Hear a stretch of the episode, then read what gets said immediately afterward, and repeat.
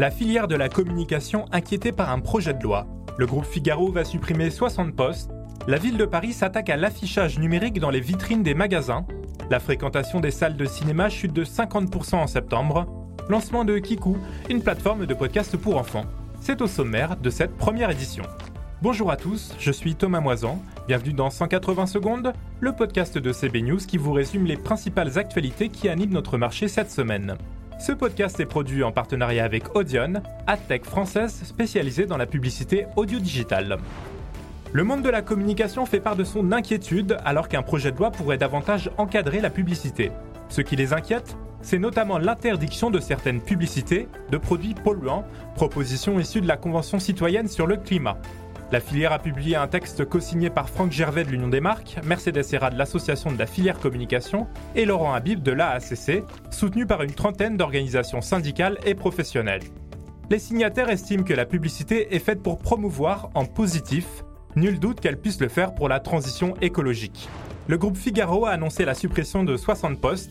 Cela devrait concerner les métiers de la réalisation du quotidien et des magazines, de la fabrication, de la diffusion et de la communication, ainsi que le service sport du Figaro et le Figaroscope.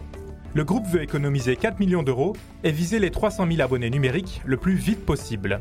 Le Figaro crée en parallèle 17 postes principalement dédiés à la rédaction. De nouvelles dépenses marketing accompagneront cet effort éditorial, a déclaré son directeur général Marc Feuillet. La ville de Paris s'attaque à l'affichage numérique dans les vitrines des magasins. Selon le premier adjoint Emmanuel Grégoire, il s'agit d'une prédation économique, puisqu'aucun droit à redevance n'est perçu par la ville, les régies traitant directement avec les enseignes de grande distribution et les commerçants? La mairie a enclenché une série de verbalisations de 5 régies pour une somme de 212 euros par jour et par panneau. 1200 écrans seraient actuellement concernés. Et si certains panneaux possèdent des capteurs, ils pourraient être tout simplement interdits.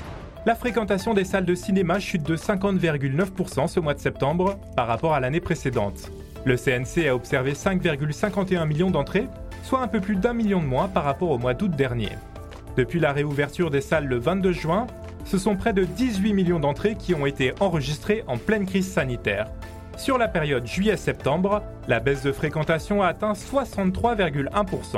Selon le CNC, les entrées des films français reculent moins fortement que celles des films américains.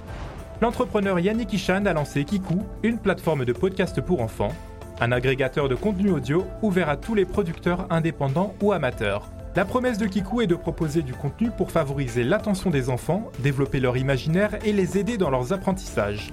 La plateforme est gratuite et soutenue par la publicité en partenariat avec Soundcast. Voici quelques actualités qui vont animer notre marché cette semaine. N'hésitez pas à consulter le site web de CB News pour en savoir plus et à vous abonner à ce podcast. Je vous retrouve la semaine prochaine.